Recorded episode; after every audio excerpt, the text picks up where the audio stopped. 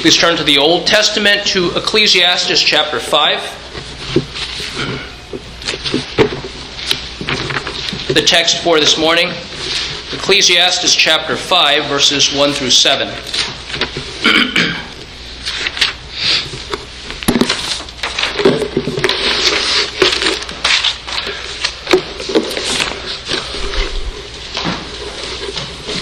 Ecclesiastes chapter 5, verses 1 through 7.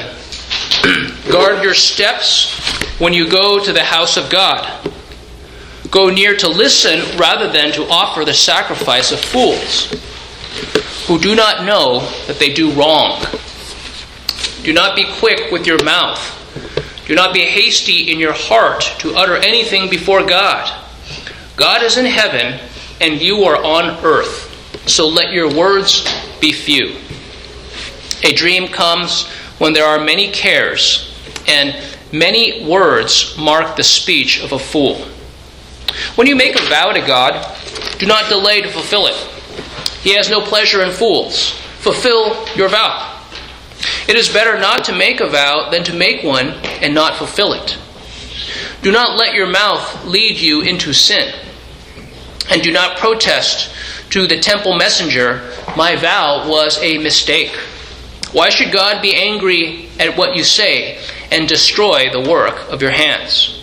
Much dreaming and many words are meaningless. Therefore, fear God. If we go to our God and ask for his blessings on the reading and also the preaching of his holy word. Our Almighty God, we thank you for your word. We thank you, Father, for the warnings that you give us in your word, the regular reminders that we so so need. Father, we need to remember that you are the great and the awesome God. That it is a terrifying thing to fall into your hands. And Father, we pray that we, your people, would not become complacent. That you call your people to worship, and we pray that we might come with hearts ready, with hearts prepared with humble and teachable hearts, that we might not only hear, but that we would listen, that we would obey. Father, we pray that we would cling to Jesus Christ, who indeed is our hope for forgiveness. And Father, we pray that if any are here who do not know you, we pray, Father, for your Holy Spirit's mighty work to transform hearts and lives. And Father, we pray in thanks for your patience with us, much needed patience. We pray, Father, that your Son, Jesus Christ, will be exalted, and that your servant will be humbled. We thank you in Christ's name. Amen.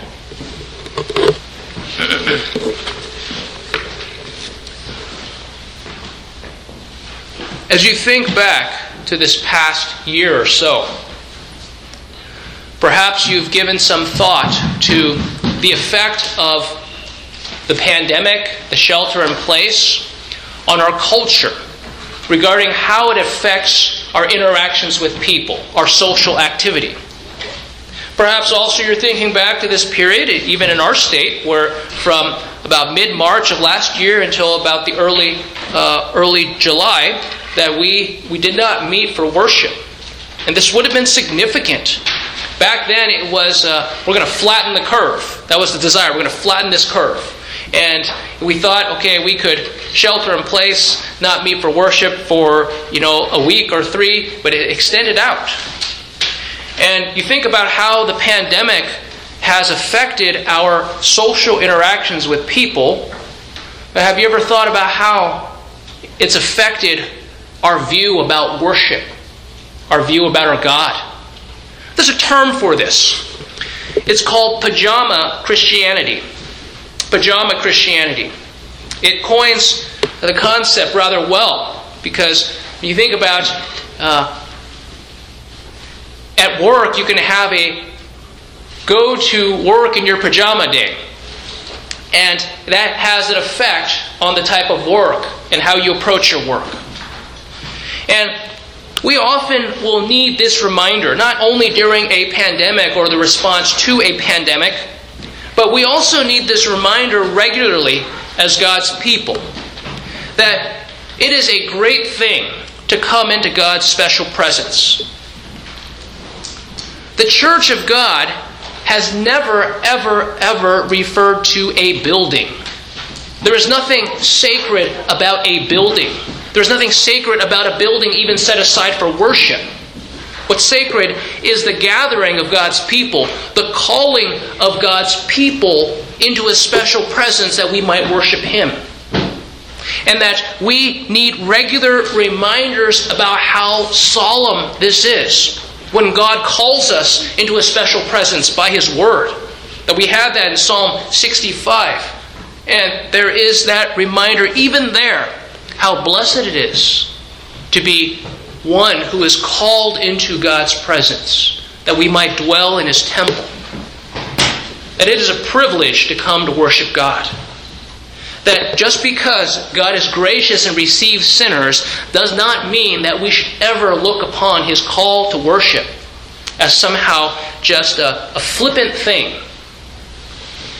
When we think about this book of Ecclesiastes, we're talking about life under the sun, living under the curse due to the fall, the fall of Adam and Eve. That living under the sun, under the solar sun, and living under the curse of the fall, but not under the authority of the Son of God. That ultimately, the author of Ecclesiastes is pointing out that there's a limit to what man can do and understand. That if we look only at what we observe, what we see, we look only at life under the sun, it's going to be empty. There will be vanity. And he talked about various forms of vanity. He talks about vanity of wisdom. That wisdom, human wisdom, can only amount to, to headaches and pain. And greater knowledge comes greater sorrow. Then he talks about work. Ultimately, what are we working for? We work to have wealth. We work to have wealth that we can't take with us wherever we go. Whether heaven or hell, it's not coming with us. And in the last chapter, Ecclesiastes chapter 4, we talk about injustices. And then with injustices, there is also isolation. Isolation due to not seeing the importance of investing in relationships. And people uh, being left alone and without others to care for them and support them. And here, perhaps, the author is saying, wait a minute, there is vanity. And perhaps someone has in mind, but you know what? There's one thing that's not vanity. Whenever I come into God's presence to worship Him, my heart is always right, and there's never vanity. Are you saying that for yourself? If there's anything that I can do right, that is worship God. And I never need to think about my heart and my attitude when I come into God's presence. If you're saying that, you've already lost. You've already lost. You need to be saying, anytime I come into God's special presence, I should be examining my heart. Not once, not twice, three times. Am I coming to criticize? Am I coming to complain to God about what He has done in His world? Remember, God has made all things beautiful in their time. If I'm coming to call that into question, God, your sovereignty is wrong. Your sovereignty is flawed. You've come to the wrong place. We need to come with hearts prepared to worship. God, I don't fully understand. Teach me your ways. Teach me your perfection. Don't let me just complain about what's wrong with your church, what's wrong with society, what's wrong with everything else. Even in my even in my worship, yes, our worship, it is flawed. And we need regular reminders of who God is and who we are. God is in heaven and you are on the earth. We need that rem- we need that reminder all the time. Are we having to combat a fixing, a fixing, a correction of this pajama Christianity? If it is true in your life, it's true in mine, then let's do it. We need to correct it. We need to root it out. And so we see in this passage the truth. God is a consuming fire. So be humble in heart and careful in your speech as you worship Him. God is a consuming fire. So be humble in heart and careful in your speech as you worship Him. We'll look at this in two simple points. The first is caution in your approach to God, and second, commitment in your word to God. So, the first point caution in your approach to God. We have this in verses 1 through 3. Guard your steps when you go to the house of God. Go near to listen rather than to offer the sacrifice of fools who do not know that they do wrong. Do not be quick with your mouth. Do not be hasty in your heart to utter anything before God. God is in heaven, and you are on earth. So let your words be few. A dream comes when there are many cares, and many words mark the speech of a fool. Here, the author begins with the feet. Guard your steps when you go to the house of God. Perhaps the question we need to ask is just who do you think you are approaching? Just who do you think you're approaching? Think for a moment about the God of Moses in Exodus chapter 3. Exodus chapter 3, Moses there was seeing this bush that was burning, but it wasn't consumed, and he was he was he was marveling. What, what is this? I need to go see it. And then there was the warning, the voice that spoke Moses, take off your shoes, for the place where you're standing is holy ground. And then after that, after Moses received his commission, we're told that God was ready to strike him dead because his son had not been circumcised, and his wife, Zipporah, circumcised him. Our God is serious about obedience. And we have the God who killed Nadab and Abihu, sons of Aaron. Here, we think about the importance of the regulative principle of worship.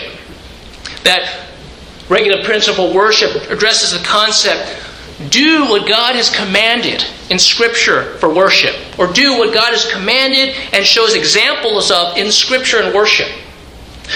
Don't do what you make up. Don't think because God has not forbidden it, I'm able to do it. And you see how serious this was. Nadab and Abihu said, hey, God didn't command this fire, but we're going to offer it. Because we have creative ideas. We're, we're intelligent. We can think for ourselves. And wham, the fire consumed them. Strange fire. Think about the leadership of Moses and Aaron. Numbers chapter 16, you have the rebellion of Korah of Dathan and Abiram. They, they question, hey, Moses and Aaron, you think you're the only ones who can rule? We can rule. And then God says, hey, why don't you uh, separate them? You know, stand, stand back from them. And then you have this sight of the ground opening up and swallowing them alive, them and their households. Think for a moment about swallowing them up. I mean, think about the is that the Star Wars series, a Sarlacc, hole in the ground, giant mouth, or whatever it is. And maybe it's just an earthquake. An earthquake that there's there's a giant crack and, and they're consumed. Then some of you might say, well, that's that's all Old Testament. We have a New Testament God. He's different. No, is he different? He's not different. He's the same God yesterday, today, and forever. You look at Acts 5, Ananias and Sapphira. Hey, this was no minor matter, lying to the Holy Spirit.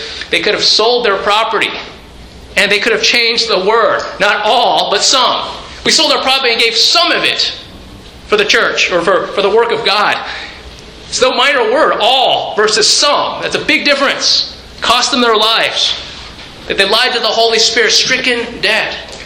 So just who do you think you're approaching when you come into God's special presence? That these reminders are frequently needed. When you think about God, we understand that God is a God of compassion and mercy. Yet He is also the God of wrath and of justice at the same time. Our God is a, is a God of all goodness. That is true. But yet, He is also the God of greatness. Our God occupies the throne of grace. We're told to come boldly to that throne of grace. Yet, at the same time, our God occupies the throne of majesty. That we refer to Him as a Father, that we are His children by faith. But you must also remember that as a sinner, He is yet also your judge. So He's your Father, and you are his child by faith. But yet, as a sinner, you also answer to him as the judge. In 1 Chronicles 29 11. Yours, O Lord, is the greatness and the power and the glory and the victory and the majesty. Indeed, everything that is in the heavens and the earth. Yours is the dominion, O Lord, and you exalt yourself as head over all. His greatness, His power, His glory, His victory, His majesty. All of those things we must keep in mind when we come into God's special presence, when we, God, by His Word, calls us into His worship. And we worship Him.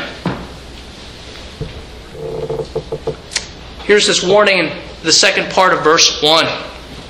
Go near to listen rather than to offer the sacrifice of fools who do not know they do wrong. When you think about the temple, you think about the Jewish temple, there are two main functions that went on in the temple. The first was instruction. Malachi 2 talked about how the priests that they had a responsibility and that was to instruct God's people in his word to instruct God's people in His Word, to teach His holy laws to His people. So that you and I, when we come, we must come ready to receive instruction. We must be ready to listen. We must be ready to listen rather than to voice our own opinions. We can think about all the things that have to improve in Christ Church, and I, I will start with me. That I, I'm the one who needs to grow and improve and to be sanctified. And you can talk about all the other things in church that are inferior or uh, not up to the world standards or whatever you want.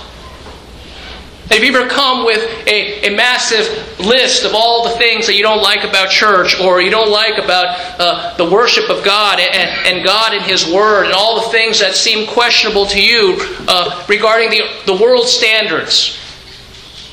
Again, you've already lost. Burn that list. Burn that list. The second thing that the temple was for was mediation.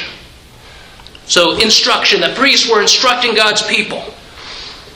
And then the priests were doing the work of mediation, the priestly offering of sacrifices on behalf of men to God. So the priests were representatives, they, they represented men to God. See, the, the prophets were different, they represented God to man. The priests represent men to God. They present these sacrifices and offer them on behalf of the people. That's why they were those who were supposed to say to the people, hey, listen, you've, you've brought me a crippled sacrifice. I cannot offer that. And don't think for a moment that our God would be pleased with it, because even your governor would not be pleased with it. So go back, get another offering, a perfect offering. So, also, the instruction that goes on regarding our hearts, a right attitude to God. Here, the warning is about the sacrifice of fools. And a fool is one who says there is no God, or a fool is one who thinks lowly of the true and the living God. But there's false confidence on the part of the fool about petty sacrifices. Fools think that petty gods are appeased or bought off with petty offerings. A fool thinks Simple men approach God from a transactional perspective. You understand this transactional perspective tit for tat, quid pro quo. God, I give you this and you give me that.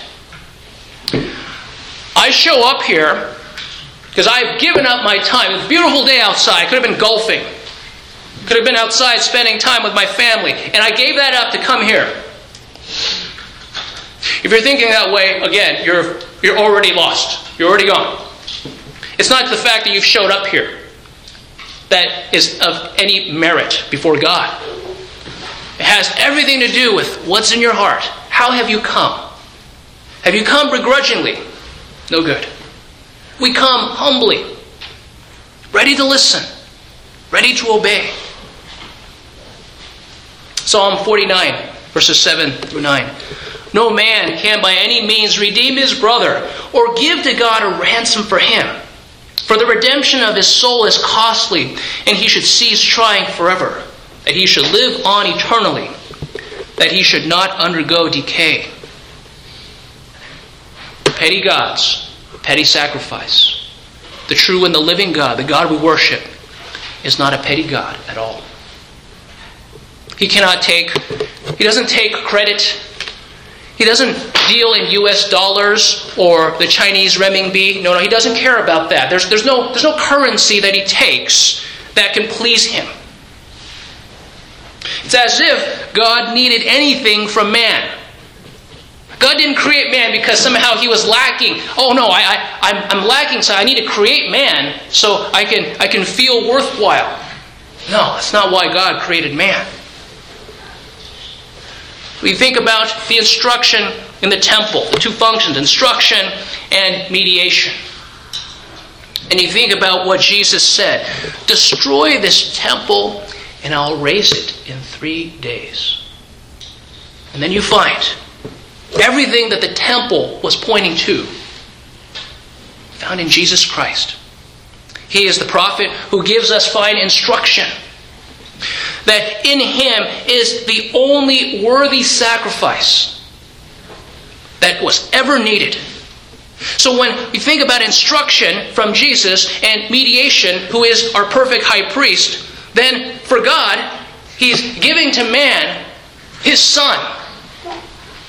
And He had said, Listen to Him. Listen to Him. Believe upon him. Obey his word. With him I am well pleased. So if, if God is saying, here, here is worship that is valuable, it begins with accepting the one that I've given to you. Jesus Christ, who is worthy. That Jesus says that he is true life, that his blood is true drink that you and I ought to believe upon him. When he says the testimony is, all men have sinned and fallen short of his glory, the answer is, yes, Lord. That means me. Not just the guy next to me, not just the woman behind me. No, that means every one of us. Fallen in sin.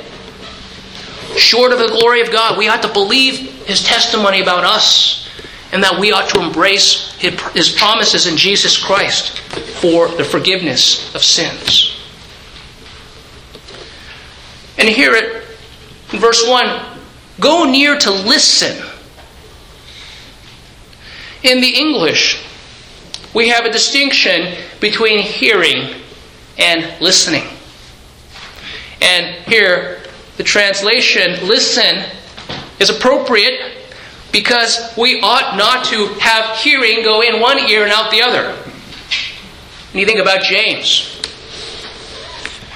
James 1:25 But one who looks intently at the perfect law the law of liberty and abides by it not having become a forgetful hearer but an effectual doer this man will be blessed in what he does.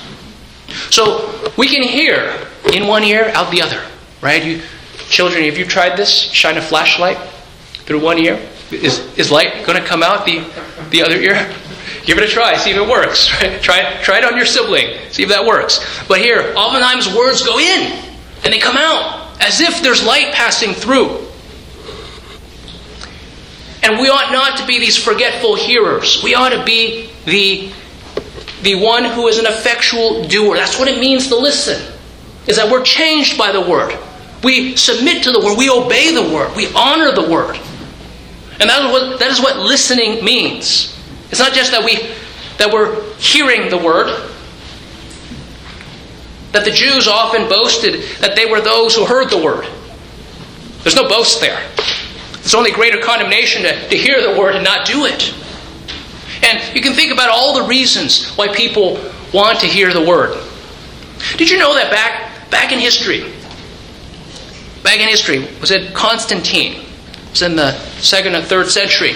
And he was a ruler he was a, a, a Roman emperor that he was actually, I don't know what the answer is, he claimed to be a Christian.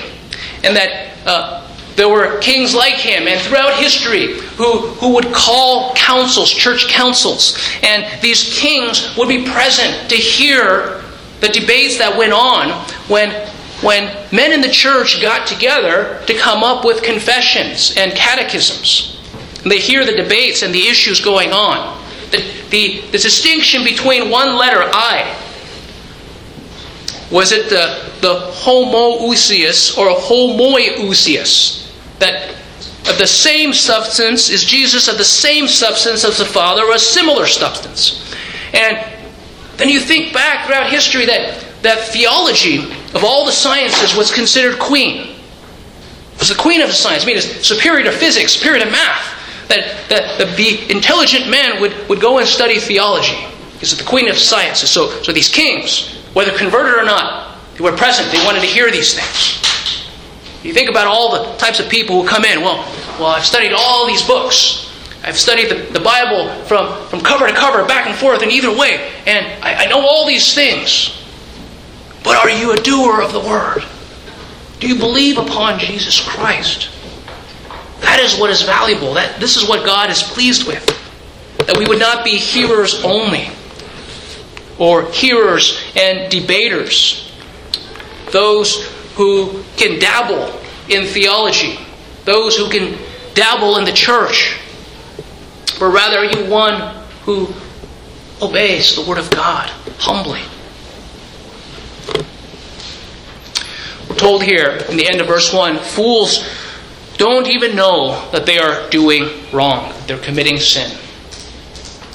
Here, this is an urgent plea for humility before God.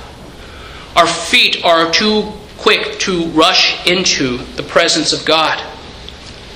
Verse 2 Do not be quick with your mouth, do not be hasty in your heart. Going back again to James chapter 1, verse 19 Know this, my beloved brethren. Let every person be quick to hear, slow to speak, slow to anger. This is true in dealing with men. How much more so is true in dealing with God? Slow to speak, quick to hear, slow to anger. Think for a moment about meeting your mayor. And if your mayor wanted to meet with you, gave you a call, hey Al, hey Sally, I would like to meet with you this date, this time. Or your governor, Governor Tim Walz, or the president, President Joe Biden. If any of these men wanted to meet with you, would you go? Should you go? Would you be honored to go? Now, we have to make a distinction between the person and the office. God requires us to show due honor to the office. And that even means that we show respect to the person also. Doesn't mean we have to agree with everything that they stand for, but it does mean we understand our proper place. If there's any authority, it's been given by God. Romans 13. So, first off, if you had plans, when he says, I'd like to meet you at this date, this time, if you had plans, would you cancel them? That if you were supposed to wash your hair that night, or, you know, you were going to go work out at the gym, I think it'd be a good idea to cancel those plans and see to it that you're present with your mayor, your governor, your president. They said 11:30 in the morning. Would you show up at 11:45? No, I don't think you should. You show at 11:35. You should be early, lest something happen. And so also, even even in coming to church, would you be would you be concerned if you were going to the mayor's office if you showed up late? I would hope so. It might be seen as some form of disrespect. So also, think about how often it is in our lives that we, we think, seem to think that we could come so easily and so flippantly, so casually. Think about my own life. That in various phases, say like going through college, maybe the post college, how flippantly I thought about that. Coming to worship a few minutes late or whatnot. It's not a minor thing. We, where we consider our attitude when we approach our God. In verse 2, we're told that God is in heaven and you are on earth. Well, what is he what is he trying to say? Is he saying that God is only in heaven? Oh, we know that we're on the earth, but I, I thought God is everywhere. Isn't God omnipresent? He is omnipresent. But that's not the point. That's not the point the author is trying to make. To say that God is in heaven is not saying that God is not on the earth. The author is making a comparison. God is in the heaven, and you are on the earth, meaning that He is high, so far above you. This is like Isaiah 55. As high as the heavens are above the earth, so high, so high are His ways above our ways. It's a comparison of how much greater God is than us. And so quickly we forget that. We forget that. That all the nations we're told are but a drop in the bucket. That you think about how we would be compared to a worm compared to God. Yet He is mindful of us. That by His grace He is concerned about us not because of some inherent value in us, but because God delighted in man. That He delights to save man, He delights to care for man. And that's because of His mercy and His grace. So here, let our words be few. God is in heaven. You and I are on the earth. Our words ought to be few. We should not come with criticisms about God and His ways and His order and His government. We should become with humble heart. We should come with humble hearts, ready to be taught by His Word. And we ought to be careful about a casualness. This casualness, this flippantness to come into God's special presence. Remember that it is a privilege to come before God. We heard earlier in the call to worship from Psalm 65, verse 4. How blessed is the one whom you choose to bring near to you, to dwell in your courts. We will be satisfied with the goodness of your house, your holy temple. How satisfied you are in God's house depends upon how blessed you think you are to be called into his courts. If you think it's no big deal, the free offer of the gospel that goes to everyone, it's not a big deal. Oh, you ought to consider the cost. The cost to God. We think about cost in terms of material things. You know how long it took me to earn that? Everything that everything in this world belongs to God. Those aren't the costs. The cost is his son so that we might be clean, that we might be able to come into His presence to worship Him. It's a blessing to be chosen and to be brought near to dwell in God's special presence. Many words mark the speech of a fool. So, this statement in verse 3 a dream comes when there are many cares. I think he's describing a pattern. if you have all kinds of worries, if you're, you have, you're hampered with all kinds of busyness, we're told that when you sleep, you're going to have some elaborate dreams. And similarly to that, many words mark the speech of a fool. So that when you think about fools, we read earlier in Proverbs 17 18 that a fool delights in airing his own opinion. But there's that warning there. Proverbs 17:28 Even a fool who keeps silent is considered wise. When he closes his lips, he is deemed intelligent. Children, I want you to listen up to this funny story. This funny story. So, I was married, and shortly after, I was sent off to Japan with my company. I had switched from one division in my, in my work to a different division where the experience I had in the first division did not transfer over. There, there was no similarity between the two jobs. And that second job that I had within the company, I had only worked about six months in it. And people can work 10 years working in that field and still know very little about that. So there I was sent off to Japan. I don't know why the company sent me there. They needed a warm body. So I went there. And for the Japanese, meeting the customers, very important. Introductions. Humility, very important. And my Japanese American friend warned me. Say, Frank, I'm going to warn you. Please heed it. When you go meet the customer, greet them. Be courteous. But don't say anything about your accomplishments and your wisdom because they're going to school you. And I said, I got it. I got it. I've only been doing this for six months. So I went there. There was someone else, an older man, who was the first tragedy. And I watched him. He started talking. And he, he talked about all these things that he did. And I still remember his name, Bito san. Started scolding him. And before you know it, after a few minutes, the man could not say anymore because Bito san had cut him off in so many areas. Oh, you're telling me this, this, this? And, and he was stuck. He didn't have anything to say except that he was caught as a fool. And then the next day, when I got my introduction, I looked at Bito san. I said, Bito san, it's a pleasure to meet you. And I smiled. And he was hesitant first, and he waited. And I continued to smile. And then he smiled because he realized I wasn't going to open my mouth to tell him about my accomplishments. And then there he had, there was a relationship. Hey, this man's smart enough to keep his mouth shut in my presence. He learned from yesterday what happened to the previous guy. But you realize that our God is far, far greater even than our customer.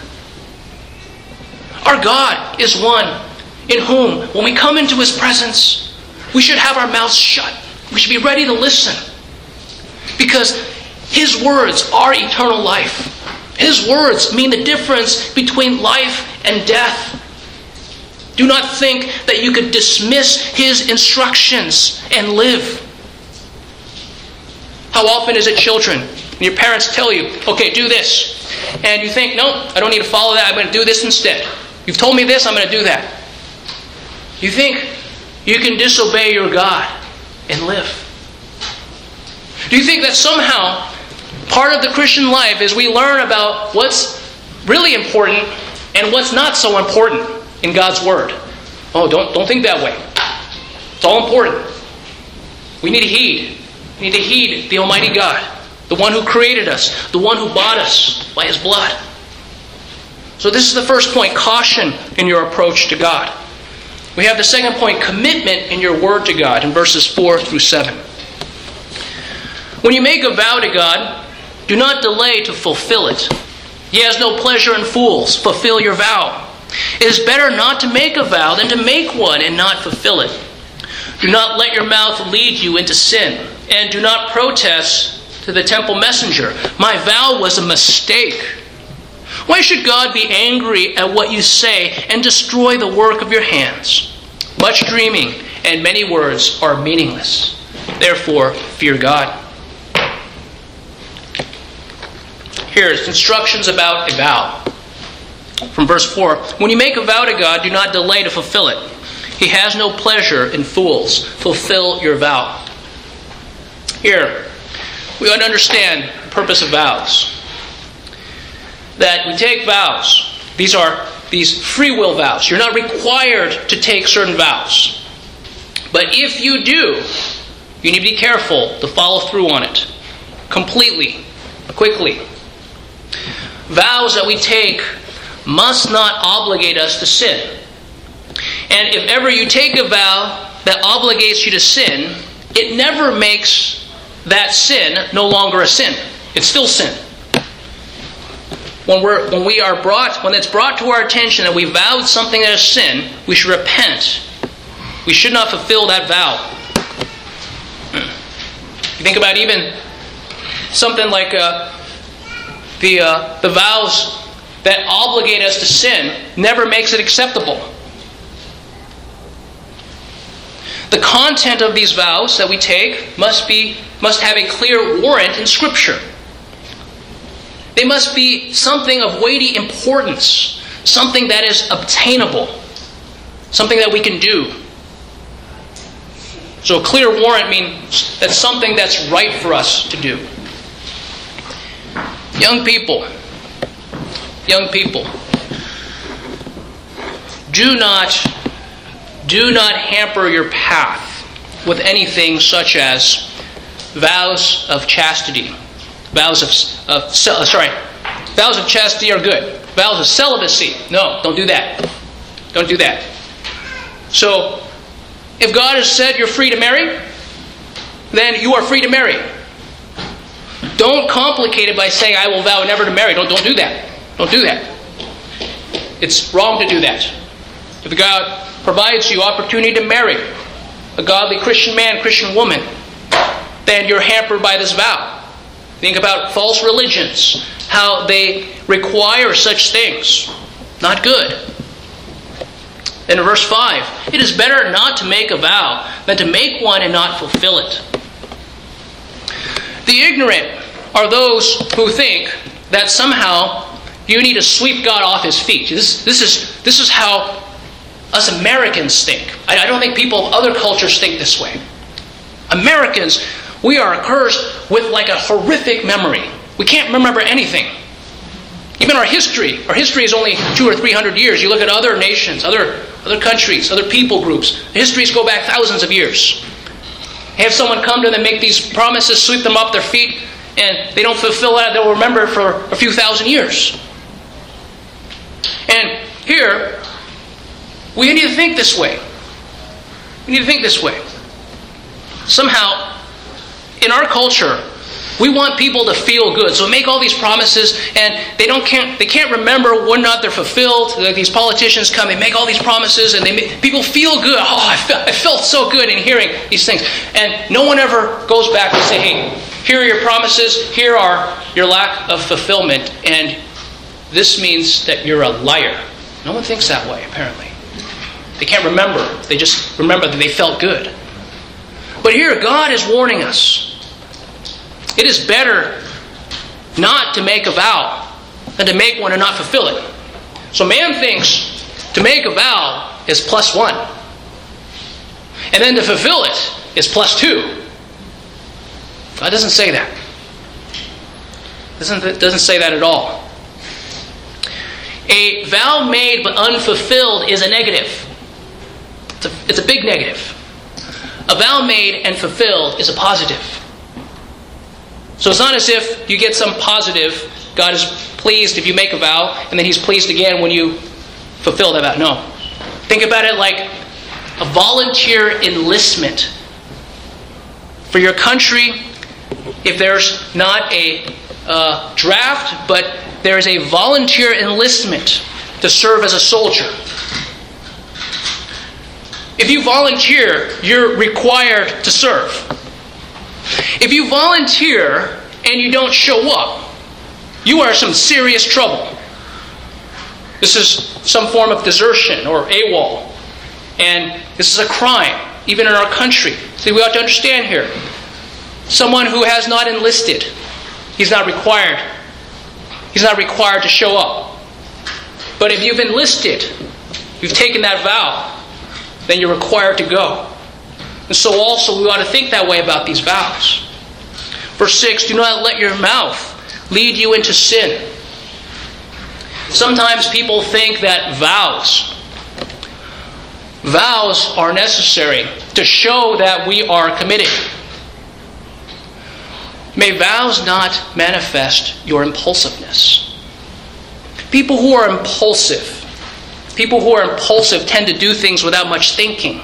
They tend to take these vows not knowing themselves. There's a certain ignorance about ourselves, and there's a certain impulsiveness.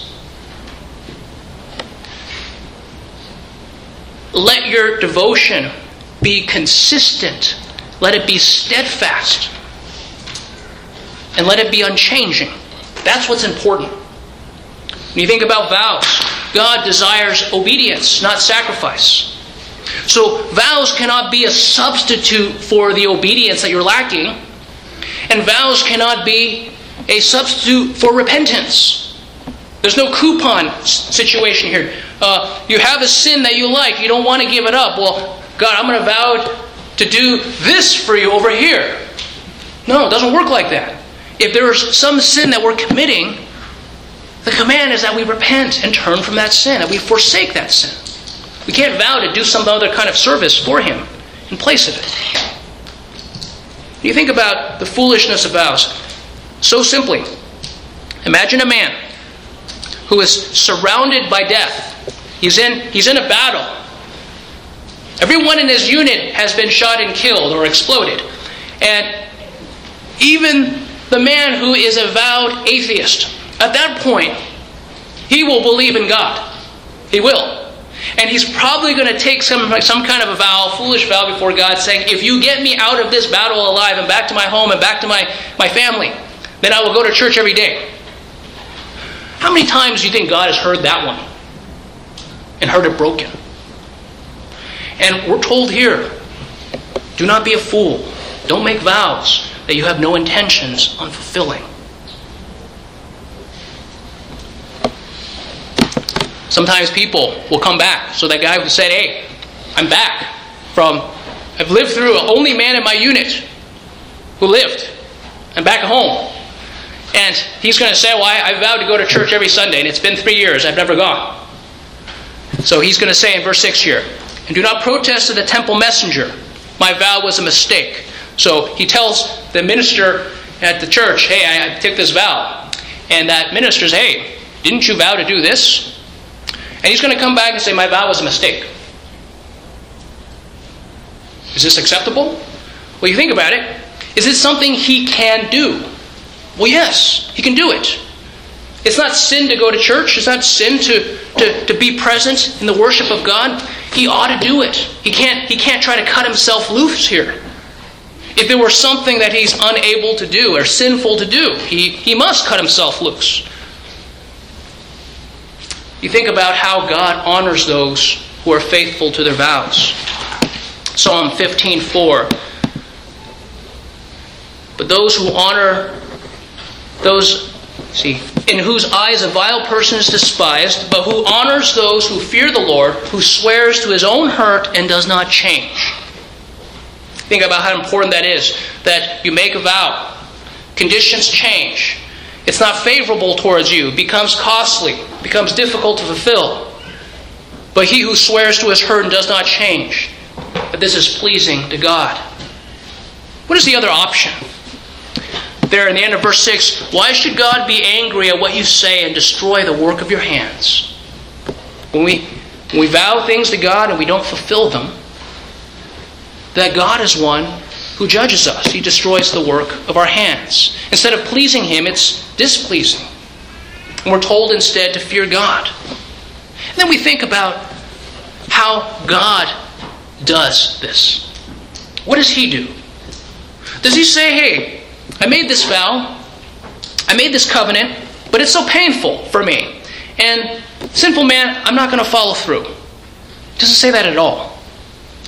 When you think about the covenants that he has made, even back in the Garden of Eden, that uh, the seed of the woman and the seed of the serpent, and you think about the promises that God made to Abraham in Genesis 22, the offering of Isaac. God said in response, Through your seed, all the nations of the world will be blessed because you have obeyed my voice. There, God was promising that through a seed, through Jesus, that he bound himself by oath. God owns all the material wealth in this world. It's of no value to him. But what's precious to him is his son, Jesus Christ. So did God swear to his own hurt, and he did not change? Indeed, he did. He sent his son to die, and indeed was a costly death. It was costly to him, and so it should be valuable to you and to me. So that when we come, uh, we ought to be reminded, we come worshiping a risen Savior. Jesus who died and is raised again. That the devotion that you and I ought to have, the fear that we ought to have, is coupled with our gratitude. That Jesus alone is the one who is able to save us from our sins. He alone is one who is able to do that work. And that when we think about coming into His presence, we're worshiping the God who alone can save us and heal us. And may you and I reflect on that truth each and every time we come into God's special presence and we go to our God together. In prayer.